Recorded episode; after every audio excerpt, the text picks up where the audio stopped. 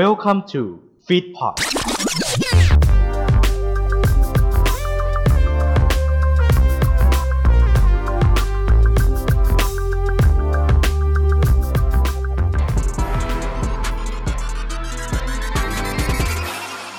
ความเดิมตอนที่แล้วนะครับ หลังจากที่ผมได้รีแคป2เซสชันไปจาก Creative Talk Conference 2021 หรือ CTC 2021 นะฮะ ผมก็ได้แต่หวังว่า ปีอ่าครั้งต่อไปในวันที่ 25 เมษายนที่ผ่านมาเนี่ย ผมคงจะได้ไปเที่ยวไล่เที่ยวคือ ไปดู session ต่างๆ ที่ไบเทคอะฮะ แต่ว่าความฝันที่ผมจะได้ไปไบเทคก็พังทลายลง เพราะว่าการระบาดรอบใหม่ของโควิด นั้นมาช่างรุนแรงเหลือเกินนะครับ ผมจึงได้แต่อยู่ในออนไลน์นะครับ และทาง CTC ก็ได้ปรับตัวเช่นเดียวกัน โดยการทำเว็บ CTC ออนไลน์นะครับ เพื่อที่รวบรวมเซสชันต่างๆ เป็นคลิปวิดีโออะฮะเอาไว้รวบรวมความรู้ให้เราไปศึกษาได้อย่างเต็มที่นะครับ ซึ่งจากความเดิมตอนที่แล้วนั้นนะครับ ผมก็ได้รับบัตร Thunderbird มาฟรีๆนะฮะก็เลยต้องขอรับผิดชอบสังคมหน่อยหนึ่ง part นี้จะเป็น part สุดท้ายนะครับสำหรับผมกับ CTC 2021 นี้นะครับ กับอีก 2 session นะครับ ไม่รอช้าเรามาฟังกันเลยดีกว่าว่า session แรกและ session 2แล้วก็เป็น session สุดท้ายด้วยนะครับ จะเป็นยังไง มาถึง session แรกนะครับผม Way to become a hybrid creator นะครับ จากคุณเอกลักษณ์กันสอนนะครับอ่า MD แล้วก็ founder ของ Brand t i n k นะครับผม ก็อ่าเซสชันนี้จะเป็นเรื่องของเกี่ยวกับ Hybrid Creator นะครับ ก็คืออ่า Creator นะครับเกี่ยวกับ Creator นั่นแหละนะครับเดี๋ยวจะเล่าให้ฟังเลยกันไม่ช้านะครับเขาเล่าถึง Creator ในอดีตจนถึงปัจจุบันนะครับโดย Creator ในอดีตมักจะมีความเป็นอ่า elite เล็กๆนะครับเพราะว่ามีความสามารถมากกว่าคนทั่วไปนะครับโดยเฉพาะงานครีเอทีฟอย่างเงี้ยนะฮะกว่าจะเชี่ยวชาญได้เนี่ยต้องใช้เวลานานสั่งสมมาก เช่นตำแหน่งพวกตากล้องอย่างเงี้ย กว่าจะเลื่อนขั้นไปได้คือเลื่อนขั้นจากเล็กๆ ไปใหญ่ๆได้ ใช้เวลาเป็น 10 ปีอะครับ และ creator เหล่านี้มักจะมีแบบ community เล็ก ๆ นะครับ อยู่กันเป็นกลุ่มๆ สังสรรค์กันในบาร์อะไรพวกนี้นั่นนั่นคือสมัยก่อนนะฮะ แต่ปัจจุบันนี้ครับ ใครๆก็เป็นครีเอเตอร์ได้นะครับ รูปแบบการนำเสนอก็มีความหลากหลายมากขึ้น แต่แน่นอนว่ามันจะเหนื่อยมากกว่าทุกยุค เพราะจะมีสิ่งใหม่ๆได้เกิดขึ้นตลอดเวลาทุกนาที คือคอนเทนต์ได้ทั้งนั้นครับ ทีนี้เขาเลยเล่ามาถึง Hybrid Creator กันนะครับ Hybrid Creator คือ Creator ที่สามารถมองเห็นองค์รวมภาพรวม และสามารถสร้างผลงานได้อย่างรวดเร็ว และมีประสิทธิภาพในหลาย ๆ ด้านนะครับ โดยจะทำยังไงให้เรากลายเป็น Hybrid Creator ได้นะครับ แน่นอนว่าเขาก็ต้องอมี creativity นะครับหรือความคิดสร้างสรรค์นะครับ และก็มีการสร้างคอนเทนต์แบบ one for all นะครับผม หรือการสร้างคอนเทนต์ที่เป็น big idea ที่ทำให้เกิดมิติที่หลากหลาย เขายกตัวอย่างการทำงานของแบรนด์จิงนะครับ ว่ามีทั้งหมด 8 ข้อในการสร้างสรรค์ไอเดียต่างนะครับ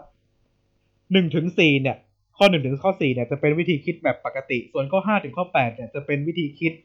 เป็นการสร้างคอนเทนต์แบบ one for all นะครับ มาถึงข้อแรกกันดีกว่านะครับ ข้อแรกตั้งคำถามกันในวงเลยว่าทำไมเขาถึงต้องดูวันนี้ และมันน่าสนใจไงที่ต้อง นำเสนอให้กับ audience หรือคุณผู้ชมนะครับ ข้อ 2 ครับ ตั้งคำถามต่อว่าดูแล้วเนี่ยมันดีขึ้นยังไง จากสโลแกนของ BrandThink ที่เขาว่า create a better tomorrow สร้างวันพรุ่งนี้ที่ดีกว่านะครับ มันดีกว่ายังไงเขาตั้งคำถามนี้นะฮะข้อ 3 ตั้งวิธีการเล่า อาจจะเป็นวิดีโอเป็นอินโฟกราฟิก บทความหรือเป็นพอดแคสต์ก็ได้นะฮะสี่ขึ้นอยู่กับว่าเราจะลงช่องทางไหน ลงในสื่อไหนนะครับ ข้อ 5 ครับ collab กับใครได้บ้าง เพราะแน่นอนว่าต่อให้เราอ่ามีไอเดียมีอ่า content ที่แบกอยู่ในมือแล้ว ถ้าเรามีนักวิชาการหรือศิลปินด้านนั้นมา collab ร่วมกันเนี่ย content นั้นอะจะสามารถลงลึกได้มากกว่า เพราะมีผู้เชี่ยวชาญอยู่แล้วไงผู้เชี่ยวชาญมานั่งคุยด้วยกัน มันก็ลงลึกได้มากกว่านะครับข้อ6ครับ utilize ได้กี่รูปแบบจำแนกออกมาเป็นวิดีโอเป็นพอดแคสต์เป็นรูปภาพนะฮะ จำแนกบางทีจำแนกได้อย่างเดียว บางทีจำแนกได้สองสามอย่างเลยวันนี้ฮะเขาได้เปรียบลักษณะคอนเทนต์เนี่ยเหมือนท่าชกของนักมวยสากลนะฮะที่เขาจะเรียกอะไรหลาย ๆ อย่างนะครับเขาจำแนกมา3อย่างจากใหญ่ไปเล็กนะครับผมอันใหญ่ ๆ สุดเลยคือ upper cut นะครับ upper cut ที่หนัก ๆ เลยนะครับจำแนกเป็นสารคดีหนังซีรีส์นะครับ อะไรต่างๆได้ ต่อไปหมัดฮุกครับหมัดฮุกอันนี้จะกลางลงมาหน่อยแต่ก็ยังหนักอยู่นะครับ จะเป็นพวกคลิปสั้น ภาพเล่าพอดแคสต์นะครับผมก็ได้นะครับ หรือสุดท้ายเนี่ยจะเป็นท่าเบาๆแจ๊บนะครับผมหมัดแจ๊บเนี่ยจะเป็นพวกข่าวภาพวันช็อตแล้วก็เป็นภาพโหดนะครับผม แต่หมัดฮุกกับหมัดแจ๊บเนี่ยสามารถต่อยอดให้มันเป็นอัปเปอร์คัตใหญ่ได้เลยนะครับ ต่อยอดได้แน่ ข้อ 7 ครับ การเลือกลง media นะครับ ก็ถ้าเป็นคลิป 5-7 นาทีนะ ลง Facebook นะฮะคลิปยาวลง YouTube ถ้าเป็นพาอ่าคลิปแนวนอนนะครับ แต่ถ้าเป็นคลิปแนวตั้งเนี่ย จะไปลง IG Story แป๊บเดียวก็หมด ก็จบไปภายใน 24 ชั่วโมง หรือว่าจะเป็นคลิปแนวตั้งลง TikTok ก็ต้องใส่ซาวใส่เอฟเฟกอะไรให้มันดูน่าสนใจมากยิ่งขึ้นนะครับ ข้อสุดท้ายนะครับที่ BrandThink เขาบอกมาข้อ 8 นะครับ เป็นการต่อยอดออกไปนั่นเอง ต่อยอดออกเป็นสิ่งที่ใหญ่ขึ้น เช่น พวกแคมเปญ commerce หรือเป็น co-thinking space นะครับ เป็นงานอีเวนต์อะไรต่างๆ อะไรมานี่นะฮะ ถ้าถามว่าทำไมต้องสร้างคอนเทนต์ให้มากนะครับ คุณเขาก็ตอบให้แล้วนะครับ ว่าทุกวันนี้คนดูเนี่ยเปลี่ยนไปมากนะฮะ คนดูต้องการคอนเทนต์ที่สร้างมาเพื่อเขาสำหรับเขาโดยเฉพาะเลยนะครับ หลายคนหลายอย่างก็ไม่ชอบเหมือนกันเป็นนานาจิตตังอย่างเงี้ยฮะสิบคนเขาก็ชอบสิบอย่างเลยมาเนี้ยครับ ก็เลยเกิดเป็นมัลติ personalization นะครับผม เกือบอ่านไม่ถูกนะครับจดเองเกือบอ่านไม่ถูก มัลติ personal เอาใหม่นะฮะขอโทษอภัยขออภัยที่รวนกลางคันฮะมัลติ personalization อ่านะครับ จะต้องมีการสร้างคอนเทนต์ที่มากประมาณหนึ่ง และมีการใช้ data analysis นะครับ analysis มาเป็นตัวที่ทำให้ตามคนดูเนี่ยได้ทันว่าคนดูไว้นะครับ ตัวไหนที่ success เนี่ยจะสามารถต่อยอดได้นะครับ เพราะว่าสร้างช anel เยอะ อันนี้ในกรณีสร้างช anel เยอะนะฮะตัวไหนที่ success จะสามารถนำไปต่อยอดได้ต่อ แต่ถ้าตัวไหนเนี่ยไม่ค่อย success มากนะครับ อาจจะดรอปความสำคัญลงมา แล้วก็เปลี่ยนเป็นตัวใหม่ได้นะครับ การสร้างช anel ต่างๆ เยอะๆเนี่ยเพื่อตอบโจทย์ความสนใจของคนดูขนาดเดียวกันคนดูก็จะเจอคอนเทนต์อื่นๆ แล้วเขาก็สามารถดูต่อได้เลยนะครับ ต่อมาครับสิ่งที่ครีเอเตอร์ควรดึงเอามาใช้ในการทำงาน ก็จะมีเครื่องมือนะครับการใช้ตัวช่วยเข้ามาเสริมการทำงานอย่างเช่นเว็บฟุตเทจอะไรประมาณนี้นะฮะหรือว่าจะเป็นตัวช่วยในการควบคุมเสียง ควบคุมภาพอะไรอย่างเงี้ยนะฮะเขายกตัวอย่างกันไป แต่ผมก็ไม่ได้ลงลึกมากหรอกนะฮะอยากให้คุณไปฟังเอง แล้วก็แนวคิดนะครับมีแนวคิดอย่างหนึ่งนะฮะการใช้เรื่องราวเป็นส่วนหนึ่งให้ ผู้ชมเนี่ยเกิดอารมณ์ร่วมนะฮะอันนี้เขาก็จำแนกไว้มากมายเหมือนกัน ซึ่งผมก็ไม่ลงลึกเหมือนกันนะครับ อันนี้สรุปให้คร่าวๆเฉยๆต่อมาครับอันสุดท้ายครับ goal ครับหรือเส้นชัยนั่นเอง ยุคนี้เนี่ยครีเอเตอร์อยู่ยากอย่างที่บอกนะเพราะว่าหลายแบรนด์เนี่ยมีความต้องการที่แตกต่างกันออกไปนะฮะต้องการขายของต้องการสื่อสารอะไรวันนี้นะฮะผู้ชมเนี่ยก็ต้องการคอนเทนต์ที่สงสารที่เดียวกันและมีเทส ในการเสพคอนเทนต์สูง วิธีที่ทำให้ตอบโจทย์ทุกโกได้นะครับ ก็เริ่มจากตัวคนทำก่อนเนี่ยฮะว่าคนทำเนี่ยอยากจะทำคอนเทนต์อะไร ถนัดหรือเปล่า สามารถมีคนดูได้หรือไม่ หรือสร้างรายได้ได้หรือเปล่านะฮะสุดท้ายเนี่ย ultimate goal นะฮะก็คือ goal ที่สูงขึ้นมาเนี่ยคือถ้าสามารถสื่อสารตรงกับความต้องการของแบรนด์ได้ ตอบโจทย์ลูกค้า ตอบโจทย์คนดู และก็ตอบโจทย์ ตัวเราเองว่า เออ เราทำด้านนี้ ก็ถือว่าเป็น ultimate goal ที่ประสบความสำเร็จได้เหมือนกันครับจบเซสชั่นแรกกันไปนะครับ แบบย่อๆนะฮะอันนี้ย่อสุดแล้วนะครับ จาก 36 นาทีเป็นเกือบ 10 นาทีนะครับอ่านี่คือ session way to become a hybrid creator ของคุณเอกลักษณ์นะครับ เจ้าของ BrandThink นะครับ อันสุดท้ายนะครับ session สุดท้ายที่ผมจะมาสรุปแล้วนะครับ ก็คือ session ของตัวหัวหน้าเลยนะครับ พี่เก่งสิทธิพงศ์สิทธิมาศเกษมนั่นเองในหัวข้อ Creative Unlock นะครับ พี่เก่งเนี่ยพี่เก่งสิทธิพงศ์เนี่ยเขาคืออ่า CEO และอ่าเป็น founder ของ Creative Talk นะครับและเป็น CEO ของ RTB 72นะครับ ซึ่งตอนนั้นอ่าทางคุณฟุกดักกี้พอตก็ได้เชิญพี่โจชวีวันนะคะ อันนี้อ่าอันนั้นเป็นอ่า managing director เป็น MD เหมือนกันนะครับ เหมือนกันกับคนเมื่อกี้เลยนะครับ พี่เก่งก็เริ่มเกณฑ์นำก่อนเลยครับว่านักวิมีนักวิจัยเนี่ยทดลองพูดคุยเปรียบเทียบพฤติกรรมมนุษย์ 3 ช่วงด้วยกัน คือช่วงปี 1900 ช่วงปี 1950 และช่วงปี 2020 นะครับแบ่งออกเป็น 2 กลุ่มคือกลุ่มที่วาร์ปจากปี 1900 ไป 1950 นะครับ และ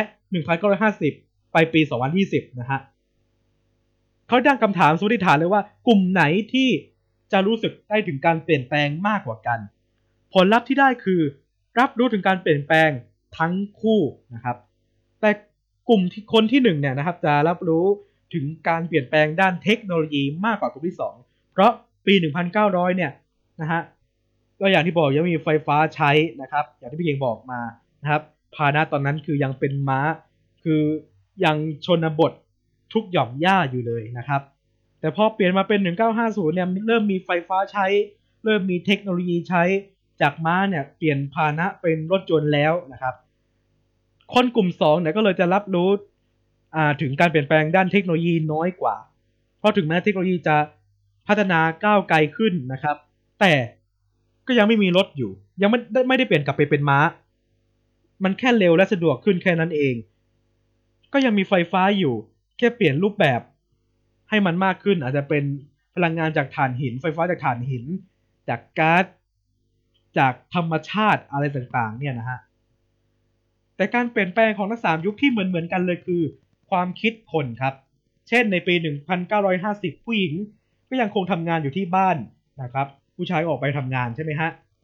แต่เข้าปี 2000 ปุ๊บนะครับ ผู้หญิงก็เริ่มออกไปทำงานมากขึ้นนะครับ ผู้ชายก็อยู่ในบ้านมากขึ้นนะครับ ปีหนึ่งกันปี 1950 นะครับ คนยังสูบบุหรี่กันเยอะนะครับ ไปที่ไหนก็เจอแต่คนสูบบุหรี่สูบบุหรี่กันมากมายควันนี่ขยโยงทั้งเมืองเลย พอเข้าปี 2000 ครับ มีคนสูบบุหรี่น้อยลงนะครับ ในที่สาธารณะ และหลายคนเนี่ยมองว่าการสูบบุหรี่เป็นเรื่องที่ไม่สมควรทำครับ ในด้านการทำงานครีเอทีฟนะฮะ การทำงานเนี่ยในการทำงานองค์รวมทั้งหมดเนี่ยนะฮะพี่เก่งก็จำแนกออกมาเป็น 2 ประเภทนะครับ คือใช้สมองทำงานและใช้มือทำงานครับ ใช้สมองทำงานเนี่ยก็คือใช้สมองในการวิเคราะห์งานต่างๆ จะมีข้อดีตรงที่ว่าสามารถคิดอะไรใหม่ ๆ ได้ตลอด สมองมีความยูนิคนะครับอ่าเราคิดอย่างเพื่อนคิดเรื่องเดียวกันแต่เป็นอีกอย่างหนึ่งก็ได้นะครับ และอย่างหนึ่งคือได้รับรายได้ที่มากกว่าครับ ส่วนใช้มือทำงานเนี่ยคือไม่ได้คิดอะไรก็เขาสั่งอะไรมาเราก็ต้องทำนะครับ จะมีข้อเสียตรงที่ว่า คนกลุ่มนี้ใกล้จะหมดอายุนะครับ แต่เดี๋ยวจะบอกอีกทีหนึ่งนะครับ มีโอกาสถูกแทนที่ได้ง่ายนะครับ ถูกแทนที่ด้วยเทคโนโลยี หรืออาจจะเป็นคนที่ขยันกว่าอะไรอย่างเงี้ยฮะและที่สำคัญคือได้รับค่าแรงที่น้อยครับ เป็นงานที่ชีพมากนั่นเอง กลุ่มคนที่ใช้มือทำงานในใกล้หมดอายุ เพราะว่าในหนังสือ AI Superpower ที่พี่เก่งอ้างอิงมานะได้เขียนชาร์ตที่บอกว่าอาชีพไหนกำลังจะตายในไม่กี่สิบปี ซึ่งแน่นอนว่าอาชีพเหล่านั้น คืออาชีพที่ทำอะไรซ้ำๆเป็นกิจวัตร เช่น ล้างจานถูพื้นอะไรอย่างเงี้ยนะฮะ แต่พวกศิลปินเนี่ยยังต้องใช้คนอยู่เพราะว่าต้องใช้ความคิดสร้างสรรค์ของคนนะครับหุ่นยนต์หรือ AI เนี่ยไม่สามารถคิดสิ่งใหม่ ๆ ได้นะครับ พี่เก่งก็พาเข้าเรื่องเลยครับ creativity นะครับ creativity คือความสามารถในการสร้างสิ่งใหม่ที่มีความหมายในรูปแบบใหม่นะครับ ไม่ได้อยู่แค่ในวงการสื่อ แต่อยู่ในวงการ Market และ Product แล้วก็ทุกที่เลยนะครับ creativity เนี่ยเกิดได้จากความหลากหลายนะครับความหลากหลายทางคนนะครับ คนเยอะๆความหลากหลายทางด้านไอเดียนะครับ หรือความหลากหลายในสถานที่ที่ทำงานก็ได้นะครับ ซึ่งต้องอมี 3 อย่างนะครับ creativity ต้องมี 3 อย่างก็คือต้องมีจินตนาการที่มากต้องมีความรู้ครับ ซึ่งความรู้ต้องมาคู่กับจินตนาการนะครับ เพราะว่าถ้าจินตนาการไปแล้วโดยที่เราไม่มีความรู้อะไรจะกลายเป็นเรื่องเพ้อเจ้อนะครับ เมื่อมีสองอย่างนี้แล้วนะครับ เรามั่นใจแล้วนะครับ ว่าเรามีสองอย่างนี้ แต่ถ้าเราขาดความกล้าไปนะครับ ซึ่งเป็นอย่างที่สามเนี่ยนะฮะก็ ความคิดนั้นไอเดียนั้นก็จะกักตัวอยู่ตรงนั้นแหละนะครับ เพราะคุณไม่มีความกล้าพอที่จะพรีเซนต์มันนะครับ เพราะงั้นความกล้าต้องใส่ลงไปเยอะๆสามอย่างนี้เกิดขึ้นจาก experience หรือประสบการณ์ล้วนๆนะครับ แต่มันก็มีอุปสรรคอย่างหนึ่งที่เป็นตัวกดดันทำให้เราไม่สามารถ creativity ได้นั่นคือ negative attitude หรือการมองด้านลบนั่นเองนะครับ มีจินตนาการได้นะฮะอะพี่เก่งมีวิธีเสริมมานะครับ เสริม 3 อย่างนี้ มีจินตนาการได้ต้องมีความกล้าสงสัย ตั้งคำถามกับสิ่งที่ไม่เคยรู้ ต้องเป็นคนช่างสังเกต และก็ต้องอ่ากรณีเป็นทีมเนี่ยก็ต้องมีความท้าทายใหม่ๆป้อน คนในทีมไปเรื่อยๆเรื่อยๆเรื่อยๆนะครับผมต่อมาครับการเพิ่มความรู้ หากเป็นความรู้ที่สนใจอะศึกษาให้มากขึ้นเราจะได้รู้อีกมุมหนึ่งนะครับ ที่เราอาจจะยังไม่เคยรู้ก็ได้นะครับ หรือถ้าเป็นความรู้ ที่ไม่สนใจเนี่ย อาจจะมองว่าเป็นเรื่องไร้สาระ ต้องลองทำดูครับ ถึงจะได้รับความรู้ใหม่ ๆ มากขึ้นนะครับ ต่อมาครับตั้งเวลาการเรียนรู้ตั้งไว้เลยนะครับว่า เวลานี้เราควรศึกษาเรื่องนี้นะครับ ศึกษาให้มันมากขึ้นนะครับ แล้วก็อีกอย่างหนึงคือเพิ่มความยืดหยุ่นนะครับ ในการทำงานและการเรียนรู้กรณีหากเป็นทีมนะครับ อย่างเช่นบางทีมเนี่ยรับงานนอกไม่ได้อย่างเงี้ยนะฮะก็ ทางที่ดีจะควรให้เขาเนี่ยมีประสบการณ์นะครับ แล้วตัวเองก็ยืดหยุ่นลงมานิดนึงนะครับ อย่างที่สามครับการเพิ่มความกล้าครับ ถ้ากังวลอะไรเนี่ยต้องซ้อนเข้าไว้นะครับผมต่อมาคือการคิด worst case scenario นะครับนะฮะคิดว่าการที่เราไม่กล้าเพราะอะไรเคสที่ร้ายแรงที่สุดคืออะไรนะฮะแล้วก็มีการให้ feedback ด้วยเป็นทีมนะฮะ ให้ feedback โดยมีความประสงค์ดี feedback นั้นต้องทำได้ ต้องรับ feedback ที่เขาให้และเอาไปคิดต่อว่าเราควรจะปรับปรุงหรือไม่ปรับปรุงดี อันนี้คือ 4A ที่ทาง Netflix เขียนในหนังสือนะครับ อันนี้พี่เก่งก็อ้างอิงมาเช่นเดียวกันนะครับ ตอนนี้ negative attitude หรือมุมมองในด้านลบเราคืออะไร เราอาจจะคิดว่าแบบเราคงทำไม่ได้อะทำไม่ได้หรอก งานแบบเนี้ย เราไม่ควรคู่กับมัน เป็นตัวบล็อกนะครับ ไม่ให้เกิดความ creativity นะครับ ดังนั้น เวลาที่เราจะรับงานเนี่ยจะปฏิเสธงานเนี่ยเราต้องคิดก่อนว่างานนั้นเราควรปฏิเสธดีหรือเปล่านะครับ สุดท้ายนะครับพี่เก่งพูดถึงเรื่องของไอเดียนะครับ ไม่มีใครคิดไอเดีย 2 ไอเดียแล้วใช้งานได้เลย ไอเดียที่ดีมักจากอ่ามักเกิดจากไอเดียที่มีจำนวนเยอะๆนะครับ ก็คือมีไอเดียมากๆอย่างเช่นอ่า J.K. Rowling เขียน Harry Potter นะฮะ ดังไปเรื่องแล้วแฟนตาสติกบิกดังไปแล้ว เขาต้องเขียนมาเป็นพันพันหน้าหมื่นหมื่นหน้า กว่าจะได้ดัง อย่างนักวิทยาศาสตร์ก็ได้นะครับผม ทดลองมากี่หมื่นครั้งพันครั้ง ประสบความสำเร็จแค่ครั้งเดียวนะครับ อันนี้ก็น่าจะเป็นอย่างนั้นเหมือนกันนะฮะอ่า ลโอโด ดาวินชี อ่าวาดรูปที่เป็นเรื่องชื่อเนี่ยไม่ถึงสิบผลงาน แต่จริงเขาวาดมาทั้งชีวิตพันกว่าผลงานครับ พี่เก่งได้ทิ้งท้ายไว้นะครับ ว่าสมองคนเราเนี่ยเปรียบเสมือนตู้เย็น ถ้ามีวัตถุดิบน้อย ก็ทำเมนูออกมาได้น้อยนะครับผม ถ้ามีวัตถุดิบมากก็ทำเมนูได้มาก เหมือนกับสมองของเราครับ ถ้ามี creativity น้อยนะครับ จะสามารถผลิตงานได้น้อย ดังนั้น เราควรไปหาประสบการณ์ ไปเสริมความรู้เพิ่มนะครับ เพื่อที่จะได้เสริมงานของเราให้มีประสิทธิภาพมากยิ่งขึ้นนั่นเองนะครับ นี่คือเซสชั่นอ่า Creative Unlock นะครับของพี่เก่งสิทธิพงศ์นั่นเองนะครับทีนี้ก็ครับก็จบกันไปแล้วกับ On Special ของเราก็ต้องขอขอบคุณอ่า Creative Talk นะครับ ที่พาให้ผมในกดปุ่มโดดดันจริง ๆ กดเองแหละ ไหว้วันว่าเออ ปีที่แล้วเนี่ย เราก็ได้ฟรีปีนี้เราก็ได้ฟรี โอ้เราควรต้องรับผิดชอบเรื่องนี้กันอย่างหนักเลยนะครับ ผมสรุปไปแค่ 4 session นะครับในการออกโซเชียลเพราะฉะนั้นนะครับใครที่อยากดู session เพิ่มเติมยังมีอีกหลาย session เลยนะเซสชันพี่หนุ่ยเนี่ยพี่หนุ่ยพงสุขเนี่ยผมดูแล้วเป็นหลายชั่วโมงเลย เป็นหนึ่งชั่วโมงนะฮะหนึ่งชั่วโมงกว่าเลยนะครับ เพราะฉะนั้นใครอยากฟังด้วยตัวเองนะครับ หรือ อะไรยังไงเนี่ยนะครับ ไปดูที่ cdc 2021 com นะครับอ่านะครับ ไปดูเองเลยนะครับสำหรับใครที่มีบัตรนะครับเอาละก็จบแต่เพียงเท่านี้ครับกับ The Fluke and CTC 2021 นะครับ ไม่รู้ว่าปีหน้าจะได้ไปตลอดเหมือนเดิมหรือไม่นะครับ ก็ต้องติดตามดูก่อนนะครับ วันนี้วันเสาร์ครับ จะมีในเรื่องราวของ อ่า On Special อย่างนี้แหละนะครับ แต่พรุ่งนี้นะครับยังมีอีกนะครับ วันอาทิตย์ซึ่งเป็นวันอาทิตย์นะฮะจะมีตอนหลักอีกนะครับ อันนี้ก็ talk เรื่องข่าวกันหนักๆ สนุกสนุกๆเหมือนเดิมนะครับ ก็ไปติดตามกันได้นะครับสำหรับวันนี้ผมขอลาไปแล้วนะครับ สวัสดีครับ